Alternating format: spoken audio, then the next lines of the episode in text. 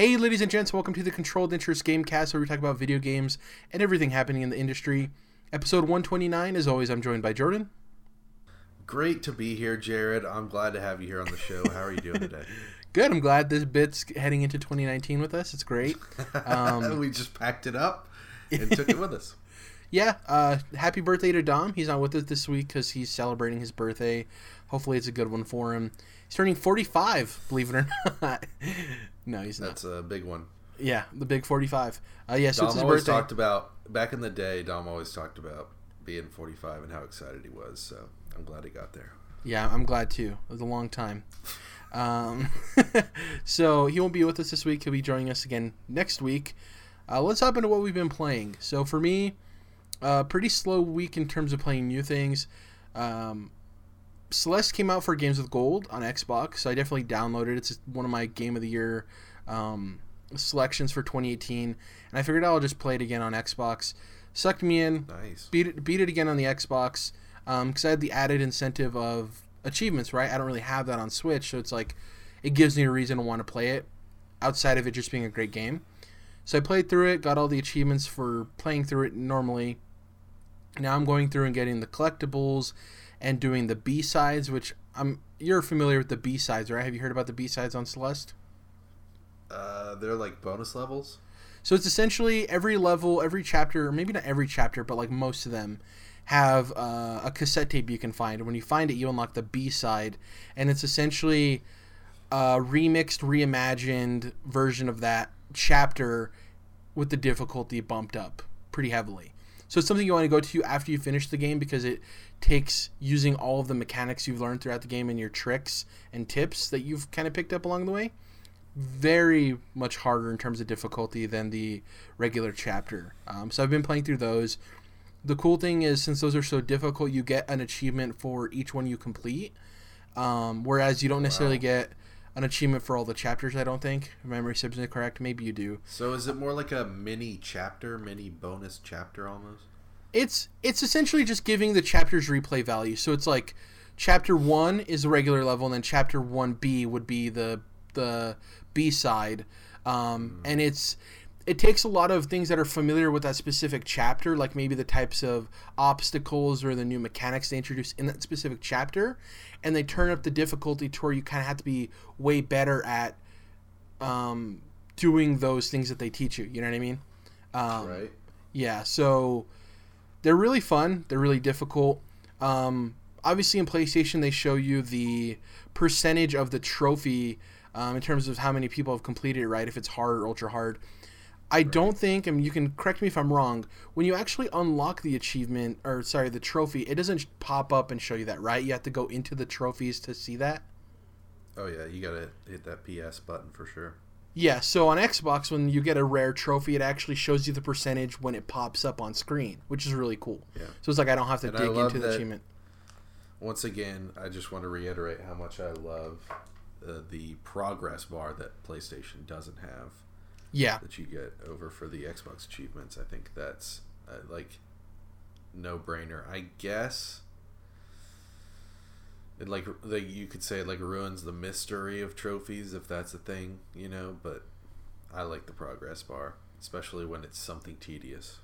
yeah, and obviously the cool thing with Xbox too is if it's a rare achievement, if it's under ten percent of people that get it, I think it's ten. It's either ten or five. Um, it has like a diamond when it pops up, right? And for all of the B sides, they're less than like three percent. I finished the first three B sides, so it's You cool when lots of diamonds. Exactly. When you finish it and you're like already feeling accomplished because it's super difficult, but then the achievement pops up and it's like, oh, I got the achievement, but then you're like, oh, it's a super rare achievement. So it's like added on, right? Um, it's the game's fantastic. If any of you have Xbox Live and haven't played Celeste, give it a try. Download it and check it out. Um, I think it's one of the best mechanically platformers I've played in a very long time, and it has a really engaging story. It might not necessarily connect with everybody because it is a little over the top in terms of hitting you right in the mouth of what it's trying to convey in terms of anxiety and self doubt and all of these kind of mixed messages you tend to send yourself as you're growing up. Um, Yeah. But I really connected with it and I enjoyed it. Um, and yeah, it's a fantastic experience. So just enjoying playing through Celeste again. And the other thing I, will got say, to just with Celeste, it's one of those games that you know came out so early last year. I kind of unfortunately did forget about it, so I'll definitely be playing it on Switch at some point. But um, that is one that I'm planning on circling back on. Yeah, and the game does get more difficult as it goes on, but I do I love the game design because it does an excellent job of laying the seeds early on in the story and early on in the levels of these mechanics or these kind of objects you're going to have to interact with and it slowly builds on him throughout the game. Really phenomenal game design in my opinion. Uh, it's just an all-around great where, game. Where was it on your ranking?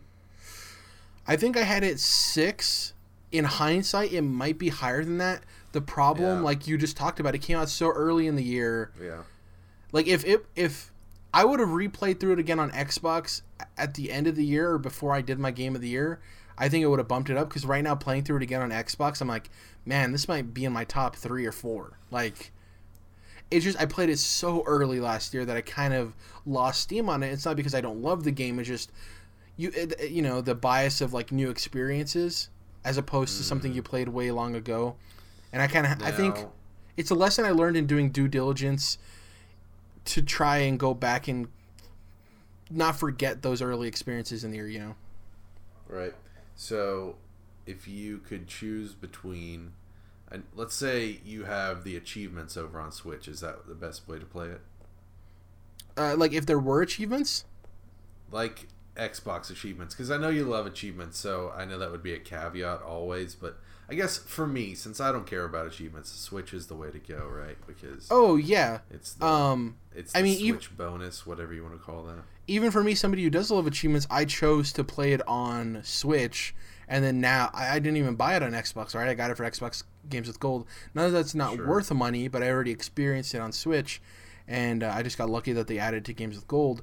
But uh, yeah, Switch, hundred percent. Or anything? Uh, it, was, was timed. Xbox. I think it was timed. Oh, okay. Yeah, not a long uh, amount of time, but I do think it came out on Switch, and then a month or two later, it came to other platforms. I could be wrong about that, but I'm pretty sure it came to Switch first. Um, but yeah, Switch, no matter what, is the I think the place to play it. Um, there you go. Just because it, I'm not going to lie and say it's an easy game by any means. There later in the game there will be parts that you might get a little frustrated at and have to continuously retry, right? And I think having it on the go works to its benefit with that because you're like, oh, I have some time to kill. Let me try that part I couldn't get past, right? And pop so, it open and try it again. I'm glad you said it that way. How do you feel about Smash Bros on the actual mobile Switch with your Joy Cons connected? Um, I don't like it at all. I usually just play it on a pro at controller all? on my TV. Um, I shouldn't say at all. I mean, it's not bad. It's just not my mm. preferred way of playing Smash. I guess I came oh, a little too hard on it. not. But I yeah. think it's super workable. I think it's like I can get. I need to get more used to it. I need to get better at the game. I'm still not where I want to be, but uh, I think I can get used to it enough. And yeah, like pro controller is always the way to go. I mean, some people like GameCube, that's fine, but uh, yeah, I think obviously if you have the choice, pro controller uh, at home. I will say, uh, I do think it's a better experience than Smash on the 3DS, in my opinion, because I own Smash on oh, the 3DS yeah. as well, and that oh, yeah. was really tough for me. It just didn't feel right. It was kind of clumsy. Um, yeah, I don't dislike it mobily. It just for me preferred all 100% of the way uh, Pro controller on my TV. Um, what kind of 3DS were you playing it on? Um, the newest, the 3DS XL. I had the big boy, the beef boy. The new 3DS XL with the nub. No, no, no. the second to last 3DS. Uh, okay. The second to last so, 3DS XL. Yeah. I don't know if it makes a difference, like size wise or whatever. It was less clumsy than I pictured it being. Yeah. Of course, it's nothing compared to actually playing it on a home console like the Switch, um, but uh, more enjoyable. I had a lot more fun uh, with the 3DS version than I thought I would. Yeah, for me too. I don't. I didn't. The flat joystick on the 3DS wasn't a huge issue for me for a lot of games, like the stubby joystick. And I think yeah. for Smash specifically, that's where I found a lot of my discomfort with it. Whereas obviously the mm. Joy-Con has a little bit more extended. Um, yeah, but I prefer uh, console version, but mobile isn't bad. I came a little strong there of like, oh, it's awful. Yeah, it's not awful. It's just not my preferred. Um, the other thing I played because I wanted to get around to it is the 30 minute one shot RE2 demo. Um, I might get a lot of flack for this, but I've always thought that the older Resident Evil games don't hold up. Um, that was just my opinion, seeing like footage of the game or seeing people playing it. I eventually got around to playing the Resident Evil remake. Um, Mm. Remember, And- Jared, on this show, it's Resident Evil. what did I? Oh, you have to say it specifically like that. Resident. Well, you don't have to like actually say it like that, but it's still I hear it every time someone mentions it on a podcast. It's Resin Evil.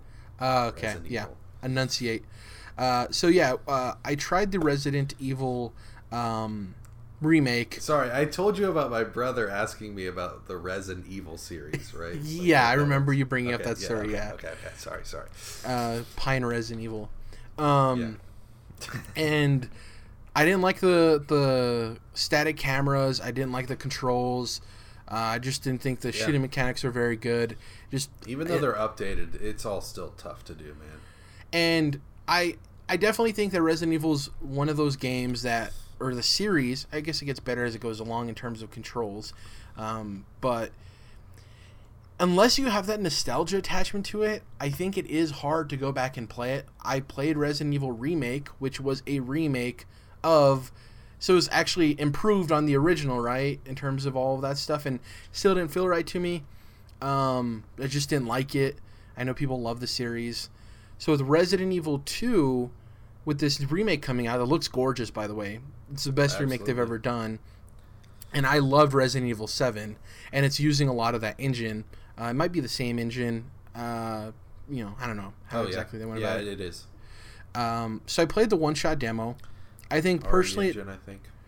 it I'm glad they changed it to where you don't have to stand still to shoot necessarily. That's another part of the franchise that's oh, weird to me. Sure. Of like think, stop, yeah. aim, shoot. Yeah, exactly. Awful. Um, because like very unrealistic if you if you think about it you know like obviously you can run and shoot at the same time. You can move around and pull a trigger you know. And I do think another problem I have with the series is that, um, especially in this demo too, I realized that these zombies are kind of bullet spongy. Like you have to go in on them, and headshots. in my opinion, and I know I'm going to get flack for this, I think it's lazy game design for the simple fact that I think now that you're bringing this into the modern age and you're kind of tweaking the controls so they're not as slow and cumbersome, it's not a very long game. Like even the director came out and said, even with this remake, it's like five to ten hours between each character. So it's like 20 hours, right, between Leon and um, what's her name? Uh, valentine uh, jill valentine Jill. Yeah, it's Leon and Jill. I'm, I'm pretty sure. so Jill it's not a very long. It's not a very long game, and the way you kind of counteract that for a game that used to be really slow, right, is that, and I know they've always been kind of bullet spongy, but in this one it kind of seemed pretty evident. Is you make it so the enemies aren't that easy to defeat, and obviously limiting ammo has been a a staple of Resident Evil. So Another thing is like, I think a lot of it seems like the longtime players will not even necessarily always try to kill certain zombies in certain situations. they'll just run by past them. Yeah, They'll run by them or give them a bullet to slow them down and then get past them, something like that. Because, it, like the the line of survival in the earlier games, it seemed like was um, uh, really interesting in the way that you know it was kind of intense. I guess. So I won't be picking up this game, a for the simple fact that it comes out really close to Kingdom Hearts three, so I can't really Yeah. you know justify buying two games back to back like that, especially if one I'm really not interested in.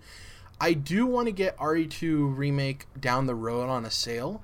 I think I want to eventually get Yeah. it, but this kind of solidified a lot of my opinions about the old school Resident Evil games.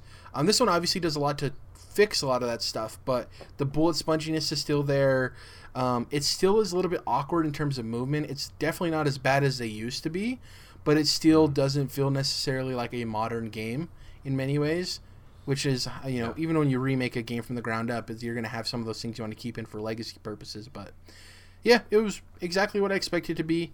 Um, the animation I will say for the zombies is really cool. There was that gif that went around on Twitter of the guy shooting the zombie in the stomach with a shotgun, and he splits in half, and he continues to crawl on the floor at you. Really gory, really awesome. Um, nice. I do think people who loved Resident Evil 2 are gonna devour this game. Shout out to Michael Huber and the Easy Allies guys. But for somebody who doesn't have attachment to um, or nostalgia for the very like clunky and cumbersome behaviors that this franchise had early on, it's not getting me day one. You know what I mean? So it was a cool demo though. I do love the idea of like you have 30 minutes to play this demo and that's it. I think that's really cool. I mean the fact that they have a You're demo period is uh rare these days, which is kind of odd because I remember the days of every game having a demo. But um, yeah, that's pretty much it. I wanted to get to the DMC5 demo, which you can no longer download if you never. You can no longer find it in the shop and download it, but if you already had it downloaded, you can play it and download it again if you already had it in your system for your account. Um, I've had it downloaded for like two weeks since it released. I just haven't gotten around to playing it. The reason I want to play that demo is because DMC is also a series that always looked like it didn't fit what I like to do in video games or how I like to play, but I've never actually played Devil May Cry. So I feel I can't really. I want to see where my opinions land um, in terms of getting Well, my hands like- on it. So You're a fan of uh, OG God of War trilogy, right? yeah, but this is very like that's. It's the same style of game, but way more westernized. This is very Japanese, and it always has been. Absolutely. Yeah, and I think for me, in a lot of cases with RPGs or even like these type of uh, combat outside of From Software, because I think they're an anomaly, I always tend to go more towards westernized than Japanese. Even like Yeah. um, the the the Bayonettas and the the Platinum games. Those never really interest me. The Yakuza's, which are RPGs, like I'm way more Western than I am Japanese in terms of taste. So I love God, the early God of War games with Bayonetta. Uh, sorry, Devil May Cry. Always just look like, mm, nah, not for me. You know, We'll see. Yeah. Interesting. but I'm willing to try it. So I'm gonna get around to Yeah, that yeah. this week, hopefully. Um, Well, that's hey, it for me though. Shout out to Japan for coming through with the demos. you know? Exactly. Sh- shout out. Shout out to Devil May Cry for revealing itself on an Xbox stage. Crazy. yeah. Um, and hey, we might see something Resident Evil announced this year at E3 on Xbox's stage because PlayStation isn't doing it. Um, so if they had something to announce, you know. Um, that's it for me in terms of what I've been playing. Read comics, watch movies. We have quite a bit of news to get to, so I kind of don't want to go in on that stuff. Um, but yeah, had a decent week. What about you? So I have been playing a little bit of a couple different things, but uh, most recently finished the final expansion for uh, Spider-Man PS4, and that is the Silver Lining DLC, which concludes the City That Never Sleeps saga, Jared, as it says at the end. Uh, gives you a little prompt. Saga. Good word. Yeah. Um, so uh, involves you finished the first two. Yes, I finished the first two. I just haven't started so third. I'm sure you've seen promotional material where it involves uh, Silver Sable, and uh, obviously Hammerhead's been a big part, and like his gang has been a big part of uh, this whole uh, turf war that they've had going on. That was another one of the um, expansions. So this one, I think they were all you know solid. I think you can agree the first two were solid. Do you like the first two, Joe? Yeah, I think one was stronger than two uh, in terms of like all the extracurricular stuff they added. I think two. I will say I've only done main story with all three okay, personally. for two, I think the extracurricular stuff uh, got a little ham-fisted. Like some of the the challenge areas are not fun in my opinion, which is crazy because I love almost all of the challenge areas in the game. Just some of them were kind of cumbersome and just didn't feel good. Um, there's one in like this like parking like a um, I keep wanting to say janitor mechanics like garage area. Didn't wasn't really a fan of it. Kind of bothered me. I did like the story more in the second one than the first one. Not that the first one was bad, but I did enjoy the actual narrative in the second one, probably because it focused more on. Um, was the first one? I'm trying. I'm now. I'm getting confused. First one's Black Cat. Second one is Hammerhead, and the third one is like mostly Silver Sable Is- and some Hammerhead. Is the second one where you find out that she has a kid? Or is it No, the, that would be the first, first. DSL? Okay, uh, so- sure, Black Cat's not in the second one. Yeah, so I did get him backwards. So yeah, I would say I really enjoyed the first one completely. Second one, I didn't enjoy the extracurricular stuff. The story was Cool. good. Yeah. Cool. So I would say with this one, you know, like we said, you know, they're all solid expansions. Obviously, it's a great fucking game that you're playing. Um, the suits are cool, and uh, a couple things I didn't love. I think you've played at least enough to know like these um, sable armored up guys with like the hollow shields. You know what I'm talking about? Yeah. um, and they're like racing through you. And now there's like the brute version of that. Um, a lot of the fights just get really overly complicated, and it's not like the frame rate breaks down or anything, but um, sometimes there's just too much going on screen. There's beeps with the bombs going off, and you know, lines being screamed in the background, and all this shit going on. And I They're the worst like- enemy faction, so it's like I understand a lot of this. this uh, expansion really you know how i talk about um, trying games should be wary of like um, leaning on their weak points and i felt like this is exactly what that was where these battles were i mean yeah they're difficult. They're not you know anything that you can't you know get through but they're just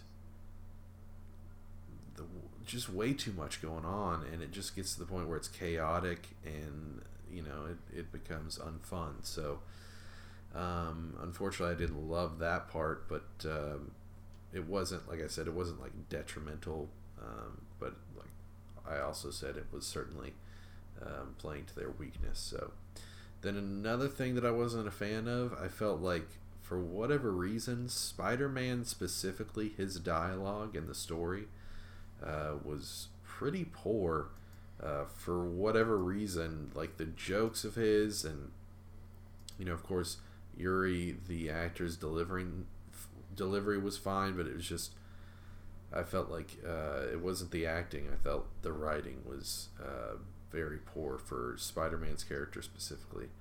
So um, that's pretty much all I've got to say. It, I will say it didn't leave a sour taste in my mouth. Um, I think overall, you know, it's my favorite game of last year. And uh, as a season pass with all the suits and the story expansion, I didn't even touch the side stuff, but I'm sure generally that stuff is uh, of a decent quality. Um, I think it's a great season pass, adding to a great game. Uh, my favorite game, like I said. So, um, yeah, it concludes the City That Never Sleeps saga, Jared. So, um, I'm sure you're going to be playing that soon. Yeah, probably in the next long. week or so. That and the DMC5 demo I just need to get to. Yeah, it's you know about the same. Might be a little bit longer. The story might be a little bit longer than the first two expansions, um, but mm, you know, a couple hours or so at the most. Um, anyways, what else? I've like I said, just been kind of bits and pieces with games. Uh, my brother was over here yesterday playing Smash Bros with me. I've been messing around. Uh, kind of mentioned earlier, talking about uh, playing I guess it's handheld mode. I always kind of like come to that and, and wonder what to say, right? Handheld mode. I was playing handheld mode in Smash Bros. Um, you know, and watching something on my TV in the background. So, um, a little bit of Smash Bros. and Tetris Effect kind of had me feeling for Lumines. So I've been playing that and actually getting better at Lumines. Um, just like Smash Bros, these are games that I want to get a lot better at because I like them, I enjoy them, but I'm just uh, not super skilled in them yet. You know, I'm, I'm learning as I go. So, uh, Lumines, I'm is actually a pretty hard game uh, as far as like how it allows you to unlock levels and, and progress in the single player aspects of it. So, um, getting there with that game. Um, then I was telling you before the show having download issues with my Switch. Um, my home internet was fine, but the Switch itself was having issues downloading Bayonetta, so I haven't got to that yet. And um, did I mess around? Uh, I messed around with Red Dead a little bit more, um, just story wise, and then uh, a little bit more Valkyria Chronicles. Like I said, I was kind of just um, messing around with things. I guess is the best way to put it. I wasn't really digging my heels into much other than Spider Man. Yeah. You want to hop into the news? Anything else? Uh, I mean, like you said, there were movies watched and comics read, but there's no need. so we're actually going to be hopping into quickie news just before we have three big stories to get to, like pretty meaty stories. Uh, but I wanted to get to some of these smaller um, pieces of information that kind of broke over the last week or so. Last week was beef, Jared. Last week we did game of the year, right? So it's been two weeks of news buildup, right? There you go. Yeah. So first up on the quickie news, uh, Take Two and the NBA have re-upped their partnership for the 2K series. Um, mm. It costed Take Two a whopping 1.1 billion dollars over the next seven years. Um, NBA is growing pretty rapidly. It's still not even close to the numbers that the NFL pulls in, but the uh, the NBA is easily the number two sport in the United States, so it does right. it doesn't surprise us. Um, the 2K series has been phenomenally successful. They set a sales record this year. Remember we reported on that after the game had come out. Um, yeah, it's crazy that 2K is like 1.1 billion for the NBA license. Sure, you know, um, with NBA Live not being great. and 2K kind of carving a dominant path, it's like, of course we're going right. to re up for seven years. Um, a dominant path. Uh, later on in the news, we're going to be getting to another partnership that hasn't necessarily worked out, but uh, this one between Take Two and NBA has been pretty profitable. Um, so, I think there were multiple partnerships that haven't uh, worked out recently, Jared. Yeah. Oh, yeah. I completely forgot. We're going to be talking about actually two partnerships. Um, Next up, uh, SuperData, which obviously looks at a lot of these numbers of revenue that these companies bring in in terms of video games. They kind of focus on free to play. Uh, they had okay. some numbers for 2018 that were kind of interesting. Um, so they reported that Pokemon Go, this is for free to play games, Pokemon Go brought in 1.1 billion dollars. League of Legends, it, it, gets higher. League of Legends brought in 1.4 billion dollars. You know the game no one talks about that still is just going crazy. People love the esports with League of Legends. That cool music video. You saw that, Jared? Oh, KDA, yeah. um, and lastly, uh, the number one because these were the top three. Fortnite brought in a whopping two point four billion dollars. That's ridiculous. Two point four. That's. I gotta say, I'd just like to jump, if we could, uh, kind of imagine Adam Sandler in the movie Click Jared with his his remote. Yeah. Yeah, so we're just rewinding. And let's go back to before Fortnite was released. Um, I mean, is it released now? Who knows? God. But uh, you know what I mean? Like even before early access, right? Yeah. And I was like, God, this game's been in development for so fucking long and it looks cool and it's cool concept of like building a fort and trying to um, what are you like keeping zombies out or whatever originally? Yeah. I mean the um, game was announced by cliffy b. Just put that into perspective when he was still at for epic. Epic games. So yeah.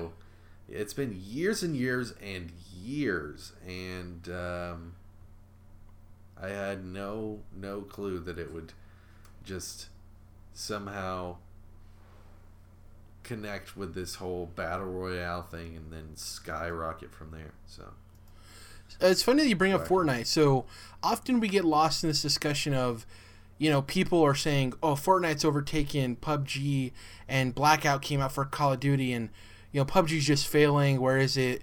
What's happened to that game? It's easily third in terms of what uh, you know profits or what's happening with the the battle royale genre." Which isn't actually the case because they also posted their premium revenue. So this is games you actually had to purchase, right? Whereas those other numbers were for free to play.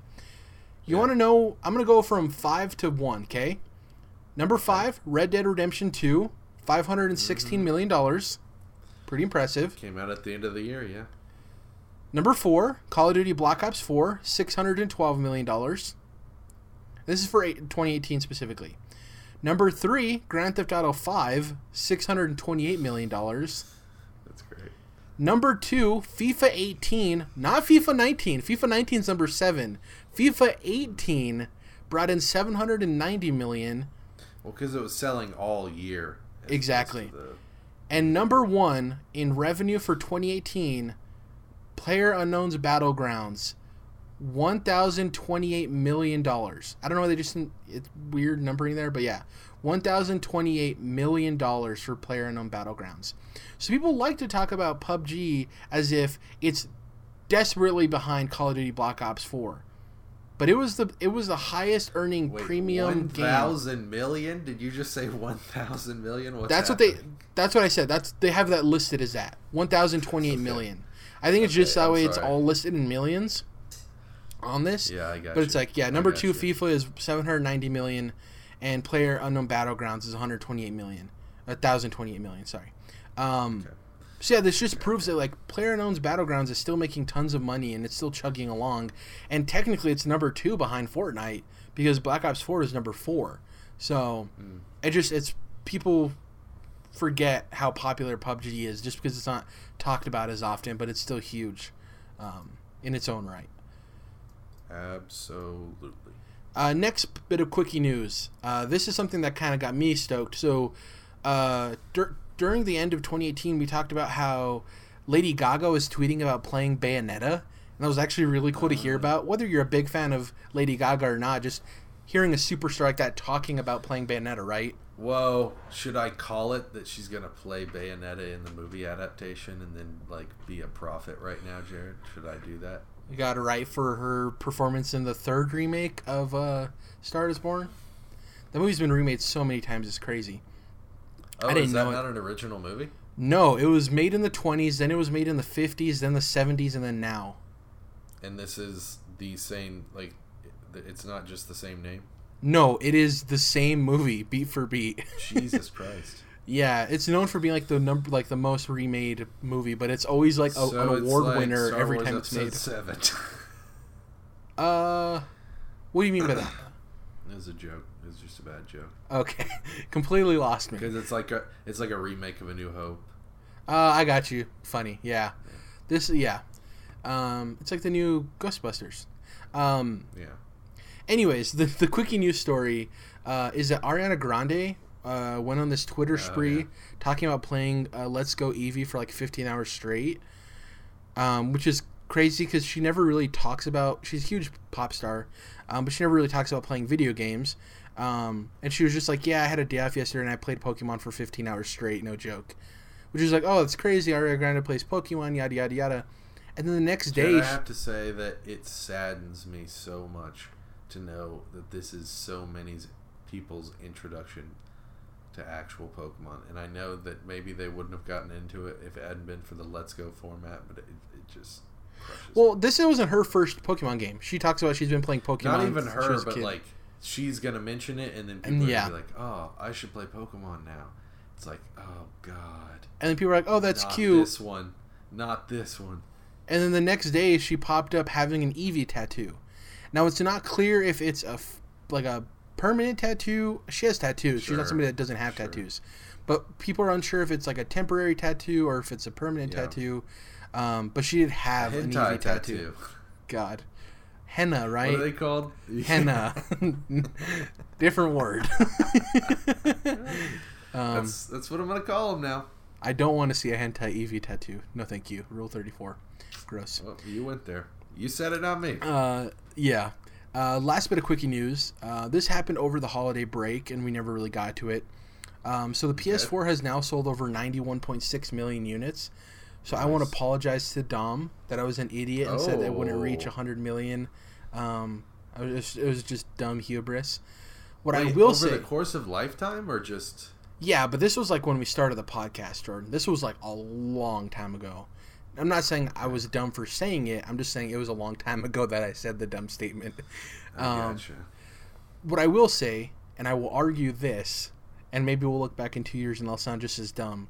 But people are like, "Oh yeah, it's easily going to pass PS2's 150 million," and. I had to say, not a chance in hell.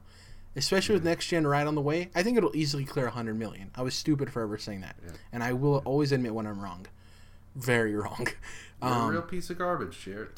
yeah, yeah. Who does that? Uh, not in Trump's America. Um, but reaching 150 million units, I think, is kind of unrealistic, right? Um, I think it'll be like, uh, okay, so I think 120 So let's look at this ish. turning into a legacy console, Jared. Right? yeah, They just now stopped manufacturing PS3s recently, within the last year. I think, but this right? isn't backwards compatible. I'm just saying, probably gonna manufacture a PS4 until 2022, Yeah, right? Uh, 2023. I don't think it'll go till 2024. I think I'll even say yeah, 2023 is when they'll stop. So in four years. point, I by that point I think it could really be pushing 150. I think oh, you know, 100 teens, 117 is more likely, but you never know. Going towards 100 or 2022 when this thing is dirt cheap and you know people are buying like really good games for five, ten bucks. Uh, you know, who knows? I think at the its highest, I think it hits 125. And the reason I say that is because with next gen right around the corner, we're already seeing sales kind of die down overall for a year. Obviously, it sells very well in spurts um, for like holiday or whatever. But over the course of a year, even their numbers are down year over year uh, for units sold. And I believe in 2018, it sold like somewhere between like 8 and 11, somewhere in there. So if next gen if next gen is Let's coming say it sells five in 2019. Then it won't even hit 100 million 96, right? yeah And then it sells another five. Let's just say 10 million over the next two years, uh, heading into 2021. here's the thing i think it'll and then you're at 100 million. Yeah, so I'm thinking it's probably going to land. I'd say 117 million is not far off of where it'll land. yeah i think it'll i think it'll for sure be above 115 my guess is Yeah. around 125 but not near 150 um but who knows it might have some crazy thing happen i just i don't see it reach that's like way astronomical in terms of when we were looking at it selling 100 when it was at 77 or whatever I'm looking into my crystal ball, and do you know what I'm seeing? what are you saying me saying i'm wrong I'm seeing. Uh, it's possible. I'm seeing a game that could change the landscape, Jared. I'm seeing a game that taps into your Jak X combat racing no dreams. oh It taps into your dreams. The crazy thing is, I think whether Ghost of Tsushima or Last of Us Part 2 come out this year, I personally don't think either are. I know it's a bit of a hot take, but I think if one of those releases this year, I think it'll hit 10 million units for the year. I think if neither of them sell, I think it'll probably still get like like around 7ish maybe. Um it just depends because we don't really know I don't think Days Gone is a console seller. I don't think it's going to spike Well, the numbers in any way. even even games like Last of Us or Ghost of Tsushima are going to be less of a console seller than they would have been earlier in the generation because people just have fucking PS4s at this point, and so um, they're not buying them specifically for exclusives. They're buying them or have bought them because they were only two hundred dollars on Black Friday for the last couple of years. Yeah, I mean, my perspective was I only bought a PS3 for Last of Us, but that was different because the saturated market was Xbox 360. So at this point, Yeah. it'd be like somebody, and I'm not saying they're the same quality. I'm not saying Gears of War 5 is going to be bad. gamer. You're you're gonna. I would say in that situation, like you're probably, um, you know, there's unique like circumstance. Yeah, but unique circumstance. Yeah. what I will say though is, say Gears War, Gears 5 comes out and it's like a 9, 5, 10, right? You caught it. Uh, PS5. Yeah, I don't think I don't see people even if it gets stellar reviews going and buying an Xbox One to play that game. You know what I mean? yeah. Like yeah. where I bought a last uh, PS3 for Last of Us, just because going from the saturated market to buy the less saturated, I don't think a lot of people are going to do that. It will yeah. be just looking at how this generation's going to end up, moving into the next one's going to be very interesting because these consoles are about to be dirt cheap, you know, and the games are already dirt cheap. There's already so many games that you could get under twenty dollars right now if you bought a PS4, and um, you know what they say, Jared. It's the best time to buy consoles at the end of the life cycle. So. Well, and the the crazy thing too is that um, sorry, I thought my phone was on silent. Uh, the crazy thing with the like the consoles late in the generation is when you're looking at getting into the next generation of consoles. For me, there's already before it's even been announced and we know specs or launch titles, there's already inherent value for me in buying the next Xbox because legacy, just like there's already inherent value in you buying the next PlayStation, right? It's The your trophies, legacy. It's all of that. But with Xbox, and we've talked about this multiple times, is at the moment I buy the Xbox 2, and we're assuming this, and this is kind of the trajectory Phil Spencer's talked about. So, though this isn't confirmed, I would eat my own tongue if this wasn't the case. Oh, But Jared, I don't know if I want you to do that, bud. you, you'll. I think I, this is all, all but confirmed that the next Xbox will be backwards compatible at launch. So therefore, Oh my gosh, yeah. Who Yeah. knows? Honestly, who the fuck knows about PlayStation? But Xbox, absolutely. But and the crazy thing is with that backwards compatibility, it didn't happen overnight. It wasn't a like a light switch. Like they had to. Mm-hmm. They're still releasing games in waves, right? Because it's a technology that they had to work on and build on. And I do think that even if PlayStation Five does have backwards compatibility, I don't think it's a light switch either. So they're still going to have to build that out in some way, right? Maybe not exactly the same way as Xbox, but in some fashion. So buying that console, I immediately have access to whatever launch titles. Usually there's a good one and some kind of like hardware polished like look at how good this stuff is but they're not great games. Uh, well i guess forza is a good game though. I'm talking about like the nax or like the Ryse Son of Rome's right for playstation Oh, I thought you were talking about like a, a not the showpiece. No i'm talking about like here's a game we made on the next generation not necessarily good not necessarily super pretty but it's like a launch title um, Uh, Killzone Shadowfall. yeah and knack and uh, Ryse Son of Rome and all that yep, yep. Um, but with Xbox, you already have all of those backwards compatible things the moment you turn on the Xbox. So I already have games to play, which I think is inherent value. Um, That's a big thing, man. It's going to be a big thing moving forward. Like we talked about packing up and taking something forward uh, earlier, and it's just like, yeah, if you can jump in and you know even backwards compatibility with accessories is big, especially with families, and um, I think there's a lot you can do for the consumer there that will carry them over in the generation excuse me, in the generation to come. And I think it's a really good way to do it. And I guarantee you, Xbox and Phil Spencer, Microsoft, those guys are about to nail this. dude, and then if for every Xbox you purchase, you get like a free three month or six month to Game Pass, there's even more value. you know what I mean? Well, I mean, isn't that a thing already? Like your console bundle will come with a little card for at least not Game Pass. I mean Xbox Live Gold, I guess, but Yeah. still, there's there's a lot of enticing things, you know. Yeah, and it's not. I'm not saying I'm not going to get a PlayStation Five, but like off the bat, barring some catastrophic thing. I mean, 2013 was pretty catastrophic for Xbox, and I still bought one.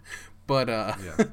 I, I'm I'm looking. For, I think I'll buy the Xbox first. I'll eventually get the PlayStation, but um, yeah, who knows? It's gonna it's gonna be crazy. I'm excited. I always love this. It's it's scary, but it's also like really awesome to see what they're designing, and yeah, can't wait. Okay, Let's get to so these. let's say percentage, real quick, percentage chance that um, y- let's say you go with Microsoft and I'll go with Sony. Percentage Okay. chance that they uh, have a Switch esque, a Switch like console that you can take and go, and that's their one thing that they have. Uh, so well, I guess we know they're gonna have more than one thing. Like Microsoft's gonna have their little streaming box or whatever, but you like their main thing is gonna be like the Switch. What's the percentage chance? for either of them, I say you it's can choose, yeah. I say it's 0.5 percent for Xbox, and I think it's two percent for PlayStation. Wow. I could see a little bit higher with PlayStation, but yeah, it's I definitely don't see it with Xbox. I think Oh, no. already have a better, a clearer idea of what they're uh, looking at doing. they would have already tried some done. type of handheld if they they wanted to even try that, right? Yeah. By this point, Yeah. Yeah. It's kind of weird that they haven't ever done that, and I know people say that a lot, but just thinking that they never jumped in. Then again, it's it's a difficult market to be in, so I understand. Hearing them talk, they want you to have, be able to stream Xbox games on your iPad and use your Bluetooth Xbox controller. Like that's the future they want. They don't want to make their own handheld device. On you know their what I mean? app, yeah, Exactly. Let's get to these big, these three beefy news stories. Um, we should be able to get to all three of them. I think we'll we have Give me a the lit- beef. So first off, EA cancels the open world Star Wars game. So this is by Jason Schreier over at Kotaku. Ooh, here's one of them partnerships that ain't going so well, Jerry. And I actually have a bit of a hot take on this one, and you'll hear me out when we're done. Mm, I got your bun right here. So EA has canceled their open world Star Wars game being developed by EA Vancouver that was announced alongside the closure of Visceral Games on October 17th, 2017. So remember that when they closed Visceral Games and we found out about Ragtag and Amy Hennig's game and all that, we found out they were converting it to an open world game. I think originally we thought it was being worked on Carried by Mo- over. yeah, we originally thought it was being worked on by Motive because we still don't know what Motive's doing. But it was actually EA Vancouver that was working on it all that time. And Schreier went on to update his article with information that the game was canceled in favor of a smaller project with a quicker turnaround time for EA Vancouver. Basically, what he stated is people at the company were saying that this open world game, because they only used some of the assets from the Ragtag game, I mean, turning a linear Uncharted like game into an open world experience, there's a lot of work that has to be done there. And people forget that EA Vancouver was kind of like the ancillary studio that helped everyone else. They've never really made their own game. Um, so If only they- we had Visceral to do that. Exactly. So they want a they wanted a quicker turnaround for a game, and we'll get into this later. But probably because they've only released two Star Wars games in five years. But sources at the company also said that uh, no one was laid off, which is also a positive. Whenever you talk about EA news, you never know, and um, that the internal belief is actually pretty positive. Um, that after they finish this smaller scope project, that they're they're going to return to the open world game.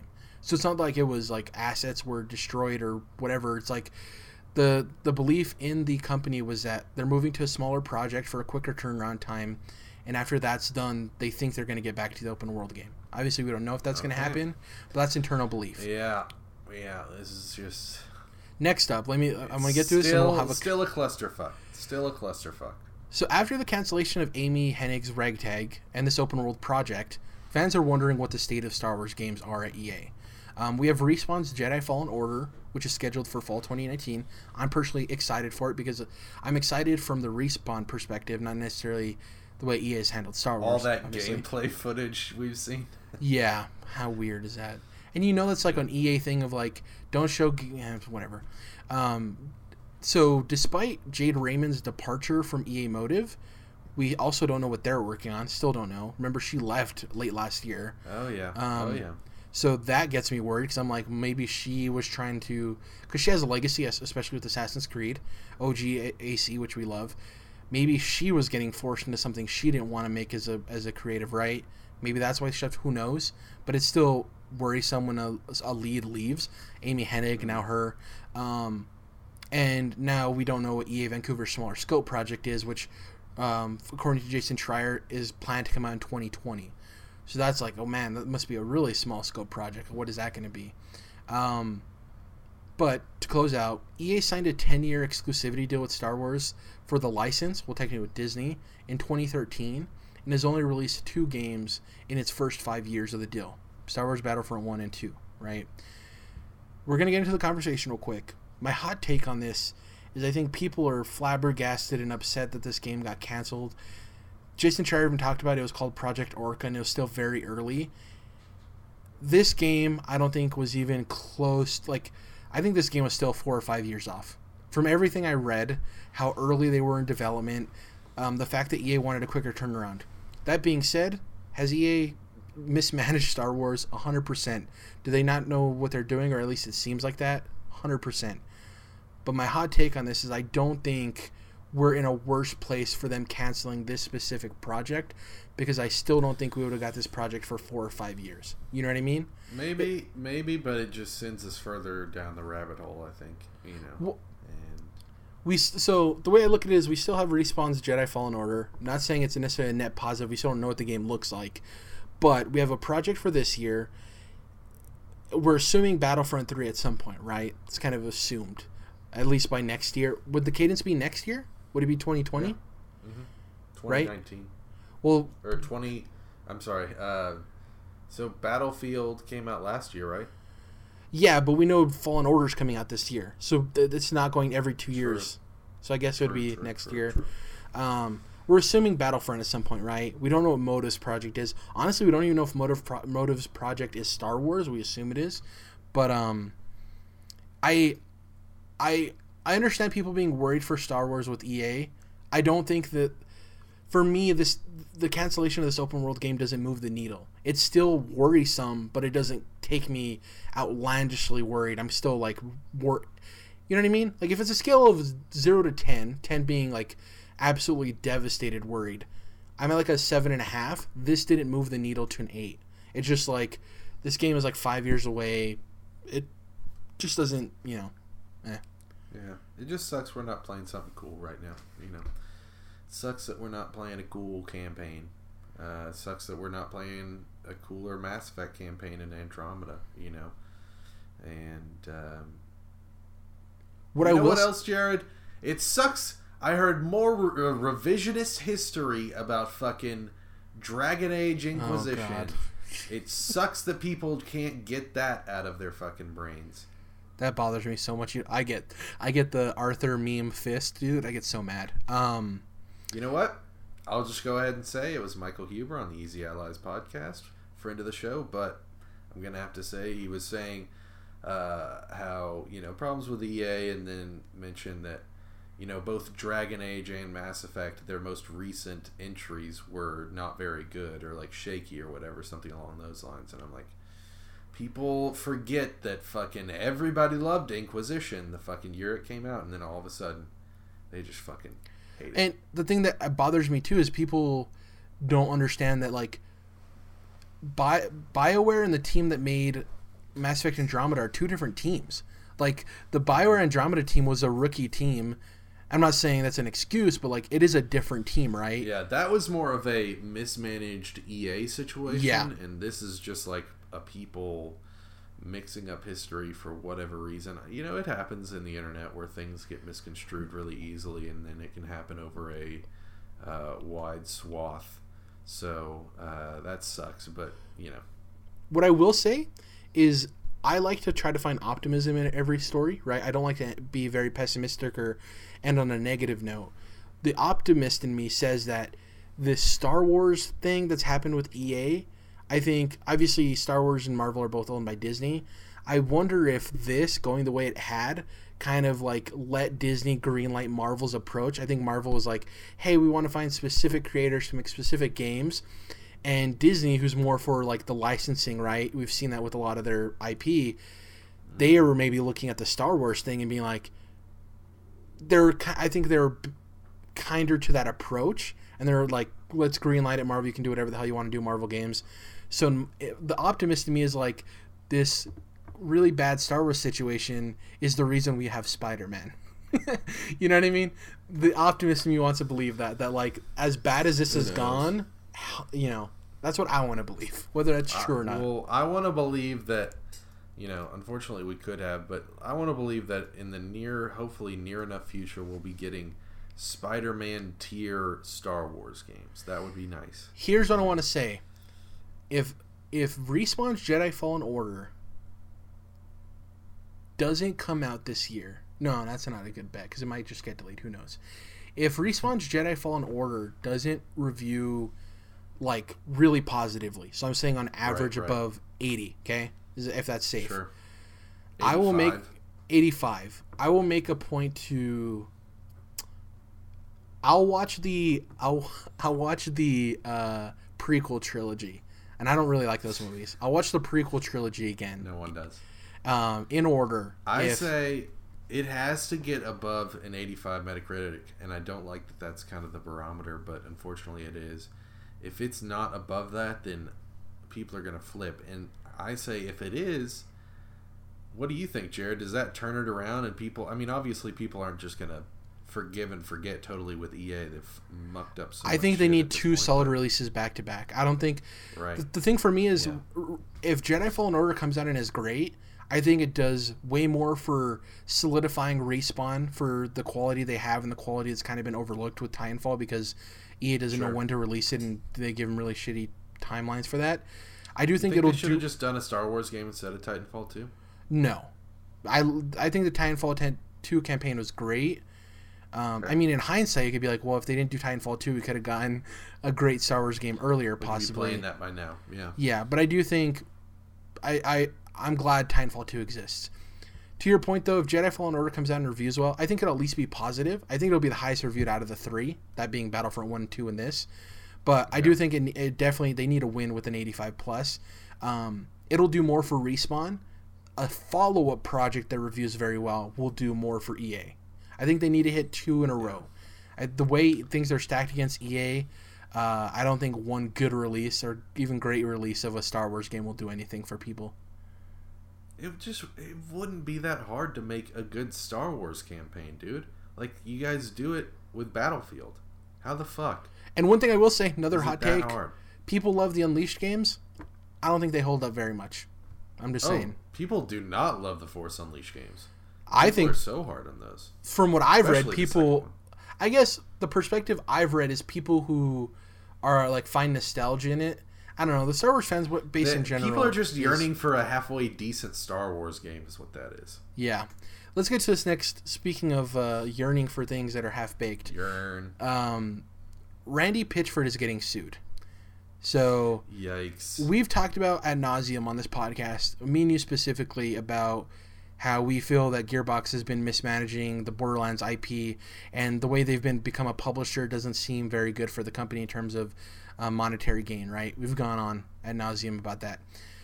True. Well, turns out Randy Pitchford is getting sued by a former Gearbox lawyer and council member, Wade Callender, for allegedly taking a secret $12 million bonus as an advance for Borderlands profits that would normally go to the Gearbox staff. Um, this is a huge allegation, obviously, because he's taking money out of his employees' mouths. Um, and Gearbox is countersuing, alleging that Callender has an unpaid loan and mismanagement and mismanaged uh, company card. So they're countersuing him, right? Now, along with the secret bonus, another accusation in the lawsuit has surfaced against Randy Pitchford, and it alleges that a uh, Pitchford had a lost USB drive in tw 2014 in Dallas, Texas, at um, Medieval Times, that restaurant, that medieval restaurant, and Not the type of USB drive you want to be losing, am I right, Jared? well, funny enough, and maybe not funny enough, some kid Yeah. found it, popped it in his computer. Turns turns out it had secrets uh pu- secrets for uh gearbox's uh publishing stuff. It had secrets for upcoming games had all of their private information in there. And it also had some of randy pitchford's adult content uh, had underage pornography allegedly. There's a follow-up to this that i'll get to. So in a podcast that went live the day after the lawsuit surfaced publicly Pitchford went on this diatribe talking about that whole story and how the video actually featured a barely legal cam girl who he paid to like do stuff and then record it, right? So there could be a So misconstruction he uh, there. came out and was like, "Oh no, it was just a really teen-looking girl." yeah, and then he talked about her being like a magician, not a sec. It's gross. It, it's gross. It, the world we live in. So it's basically it could possibly be. So be he wasn't even like he didn't even. He was like, "Guys, it's fine." Exactly. He's like, it's it's legal porn. And it's like that's half of the problem, Pitchford. So yeah, um, who knows if that was true or not? If he's just kind of covering himself, who knows, right? If he isn't, that's awful. So we don't even know. There may have been actual child pornography on there. Or it was just some some kid looking at it and thinking because they looked so young, he misconstrued it as it being illegal when it was actually legal, right? Still weird, but legal. Um, Gotcha. So there's a follow up to this. So after all of this surfaced, the former VP of marketing at Gearbox, David Eddings, uh, for reference, he worked there from 2003 to 2017 before having a fallout with Randy Pitchford. He tweeted, Jared Schreier, am I over here? He- am I right? he tweeted, "Yes, it's true." Right in quotations. He, he didn't have quotation. I'm telling you, this is written in quotations. um, yes, it's true. And so people read this and they're like, well, what does this mean? Yes, it's true to all of it, to some of it.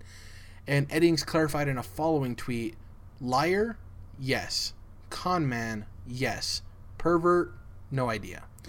So basically, he clarified and said that like the whole twelve million dollar bonus thing is hundred percent true, and he's just known for being a con man. But the pervert thing he had no idea about, right? The child pornography thing. Now, there were other rumblings that when remember when we reported on Randy Pitchford apparently having an assistant that embezzled money from him. Turns out that might have been actually made up by Randy Pitchford, so that way people didn't go looking for the money that he took when people weren't looking. Interesting. Jared, I'll tell you what he's been buying. Oh God. Ugly shirts. God. Have you seen the shirts that this man wears? Yeah. Ugly shirts. Very expensive, ugly shirts is what he's been buying. Here's the thing. Who knows if the child pornography stuff is real or not? You know what I mean? I kind of don't want to focus on that just because of the follow ups we've heard from people. The con man stuff, the stealing money, that on its own is bad, right? Stealing money from your employees for, for profits for a game they made. I don't see this ending positively for Randy Pitchford in any way. I think that by the end by by 2020, I don't think Randy Pitchford will be associated with Gearbox anymore. You think they're strong enough to withstand him? It's tough, man. I don't because we've talked about their publishing like what we perceive as publishing issues. I could see Pitchford leaving and I could see them getting picked up by a Microsoft or an act the thing with Activision, dude, and we'll get to this in the next story, is that they love monetizing games. And Borderlands, with all of its emphasis on guns, I could totally see them monetizing Well, but- the hell out of that. They're already with 2K, right? Or Take Two, I should say. Um, yeah, but I'm I'm saying in terms of like, I think with Gearbox now they're with them, but they do have creative control, right? Sure. I do think that maybe if Pitchford leaves and there's some shakiness there, I think maybe Activision uh, or Take Two, uh, 2K would be like, hey, we need to make sure we return a profit on this. You know what I mean? So Yeah, it just it sucks mostly that from a gaming perspective that Borderlands has been so mishandled. You know, their other properties are not of much interest to me, but the whole Borderlands situation sucks. Once again, like Star Wars, that we're not playing an awesome uh, Borderlands And- three. I mean, is Borderlands three? You know, is Borderlands gonna skip having an actual game on you know like the PlayStation?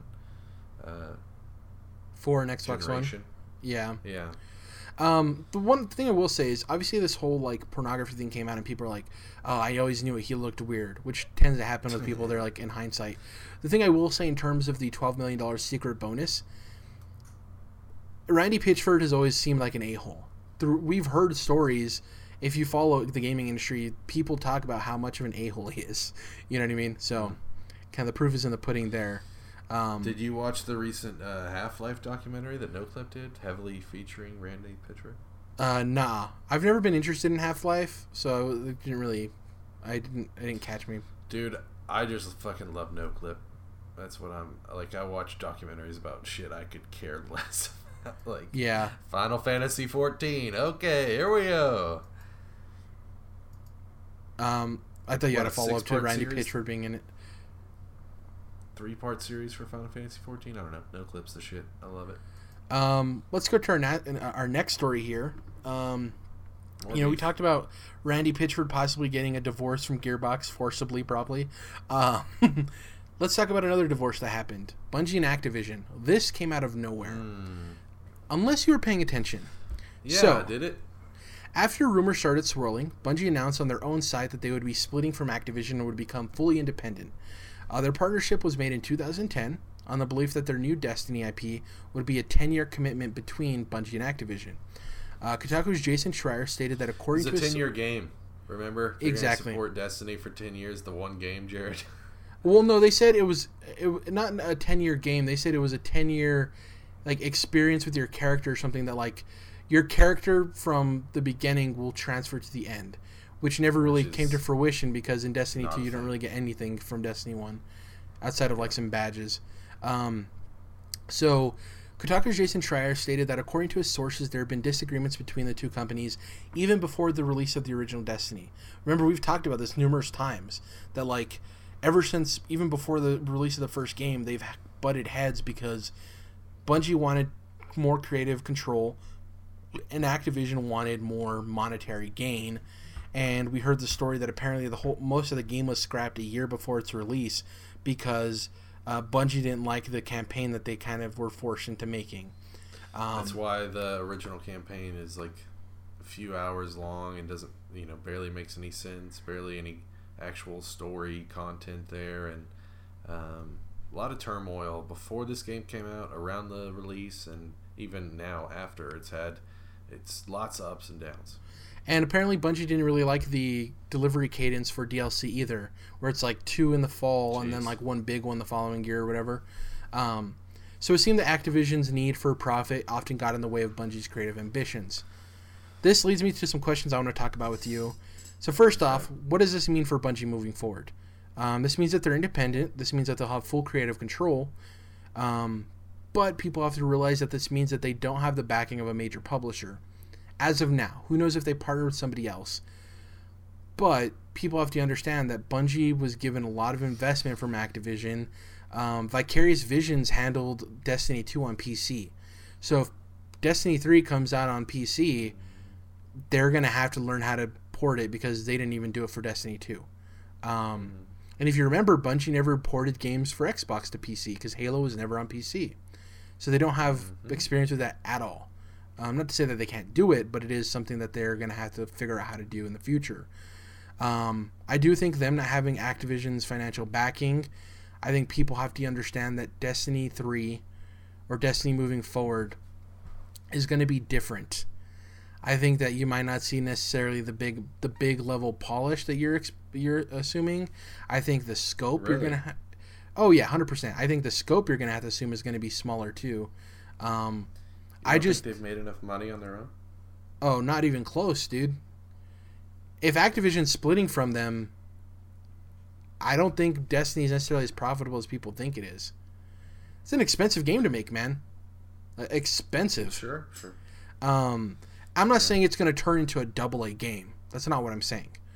But I do think that people have to understand that their delivery cadence for DLC is going to be entirely different um, I guess for their benefit because they didn't like it. I just think that people are going to have to adjust their expectations if they don't partner up with another big publisher. We don't know. Destiny 3 could be announced and they partner with some other big publisher, right? But as it sits, I think people have to understand that things are going to be different for Bungie, and especially Destiny 2. Like, it's people are so excited and jumping off the wall, like, yeah, they broke away from Activision some of the mistakes that happened with Destiny 2 and Destiny weren't Activision. Some of them were, but some of them were also Bungie's decision, right? Not all of yeah. the problems that Destiny has or had were Activision's fault. So I understand why people are positive on it, but I do think that people need to understand where Bungie sits now. What do you think about all of it? I mostly agree with what you're saying. Absolutely, I think that it's gonna be a tough road uh, out there, but certainly something that they could uh, take to another publisher. It's absolutely viable in that sense. Um, other than that, I would say that I'm sure they're going to work on other stuff as well, you know, and they're a pretty sizable studio, but um, it's going to be a something interesting to watch. I would say because um, if nothing else, is it's a big franchise. You know, Bungie or not Bungie, Destiny is uh, something that people clamor for.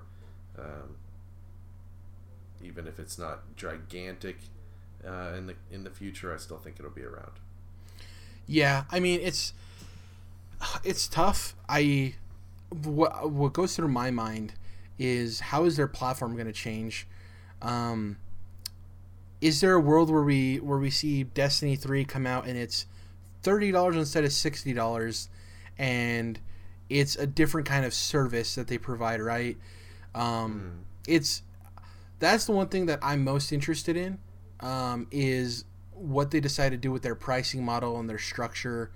Um, there's a possibility that they could go free to play with the next Destiny, and they could change up the complete right. way that they distribute it.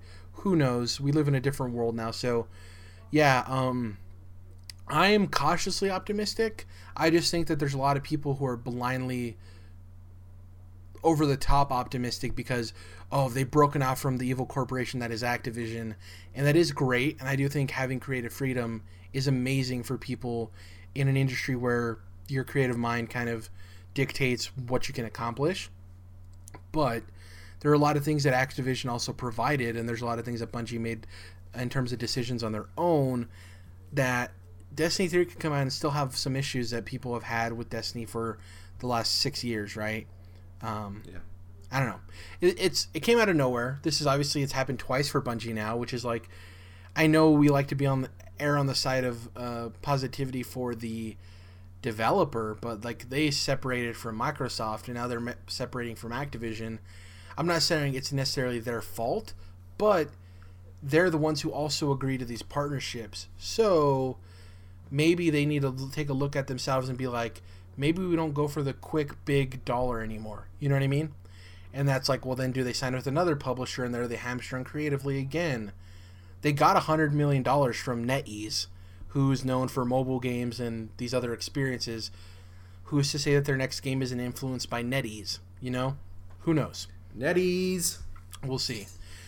But Activision. So I know I was. I, I didn't want to seem like a corporate apologist there. Activ- obviously, being partnered with Activision, You fucking monkey suit wearing son of a bitch. I know people love to hate EA. For me, I actually dislike Activision a lot more than EA, and that's just my own personal opinion because of the way they delay microtransactions on Call of Duty and a lot of the scummy stuff they do. Um, not to say EA doesn't do They're scummy more stuff. quietly scummy. EA is not as good about getting away with their schemes. Yeah, uh, with Activision, I, I agree. I think people often forget how scummy Activision is. Um, they purchased Blizzard, and people were worried like what was going to happen to Blizzard, right? Because Blizzard Yeah. was this company that was kind of like CD Projekt Red in a lot of ways. Obviously, way bigger scale, but like a close connection with their fans and their community. Beloved games. They listened to their community and the feedback, and they built these awesome worlds that people loved. Let's talk about this cat- cataclysmic split between Bungie and Activision it happened during the same time or during the same couple of weeks that the industry has seen some strange activity at the top of Activision Blizzard. They've seen the departure of their CEO and CFO, as well as Blizzard's former president. There have been rumblings of layoffs and budget reductions inside Activision Blizzard. People are worried, right?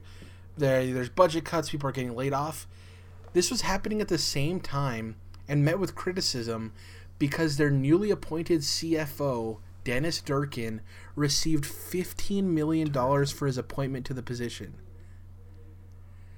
So the company, people were working Don't at you Blizzard. get fifteen million dollars when you walk through a door, Jared? pe- people at Blizzard like, so you're telling me all these people are going to lose their jobs? People have committed their lives to making Blizzard what it was, and you appoint this guy to CFO and he gets $15 million, and we're talking about budget reductions? People were pissed off, deservedly so. Remember, ever since Blizzard's ac- acquisition of by Activision, fans have wor- been worried that their beloved company would morph into something they no longer recognized. We kind of saw that last year with the recent Diablo Immortal debacle, where they announced this mobile game and people were like, "Is it coming to other platforms?" And they responded on stage by saying, "What? You guys don't have phones?" Like who who says that? Obviously, they they were a little bit entitled uh, in terms of like the fans, but bad response. Um, people have been worried about you know World of Warcraft, the way Activision is. The, this divorce with Bungie came out of nowhere. What if tomorrow we find out that World of Warcraft is getting shut down by the end of 2019, or in a month?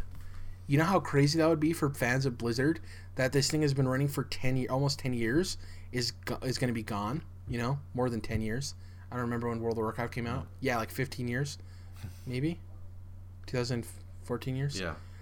It's just fans of Blizzard have been seeing their their franchises diminish in the hands of Activision. Activision is seeing some crazy turnover at the top in terms of people leaving. They're talking about layoffs and budget reductions and giving somebody $15 million for walking into the door. People have a right to be worried about Activision Blizzard, I think. Um, Yeah. I just I I understand why people dislike EA. I get it. But Activision is I don't know. For me, EA is like the person that tries to like grab the dollar that's hanging out of your back pocket Activision is the person. I, I guess EA is the person that would tap you on the shoulder and say, "Hey, dude, you had a dollar hanging out of your pocket. I took it." Activision is the person that sees you drop your wallet and is your friend, and then takes your wallet and never tells you that they got it and spent your money. I don't know. It just Or he's I- "Hey man, I'm I glad I'm not a huge fan of $5 Blizzard bill hanging out of your products." back pocket." Sorry. um, I'm glad I'm not a huge fan of Blizzard because I couldn't imagine what being a fan of all those franchises is like, knowing that this company bought your company or merged with them, and is just making everything worse. You know, so. Yeah. What do you think about all of this? About the budget cuts and rumblings of layoffs, the bonus, all of that? Um, once again, agree with what you're saying, and I just think that um, I was thinking about the, I guess it's Soderlund that was leaving EA, and they were talking about his gigantic salaries. Um, I, ju- I don't understand why they're just throwing unseemly amounts of money at these people uh, when they could be putting a little bit more into their games and um, doing a lot for not only the player but also themselves in the the way of goodwill that's going to extend their prosperity further into the future. Yeah. We so we went a little long with these beefy news stories, so I don't want to go too long on what we've been what we're going to be playing. For me, like I said, DMC5 demo. Uh, I want to get to the Spider-Man DLC, and uh, probably mess around some other stuff. Um, I want to try to go see Glass too. I'm hearing not great things in terms of reviews, but I still am interested in seeing it. Yeah. So, what about you? Um, so I do want to give a shout out. I recently rewatched the Blade Runner movies. I think I mentioned that. And so I just jumped back into the Blade Runner Blackout 2022 anime short uh, that is done by the creator of uh, Cowboy Bebop and Samurai Champloo, a couple of my favorites. And it's just really well done.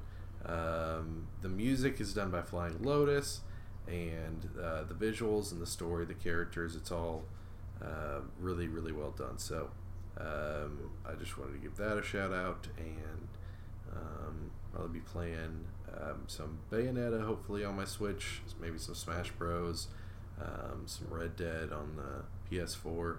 Um, still getting hyped for that Kingdom Hearts though, baby. Awesome. Thank you guys for listening. If you can, please follow us on iTunes, leave us a review. It definitely helps. Um, subscribe to us on YouTube. Like the video. Uh, if you're if you're watching this on YouTube, that'd be great uh, to like the video as well. Smash that bell icon so you know when we're making you upload. Um, you can follow us on Twitter at CTRLINT. That's Controlled Interest Abbreviated. I'm at Jared underscore. Jordan is at Melomotus. Um, yeah, thank you guys for listening. We'll be back in episode 130. Uh, and hopefully Dom will be back from his uh, birthday masquerade at the age of 45, the ripe old age. Um, yeah, thank you guys for listening.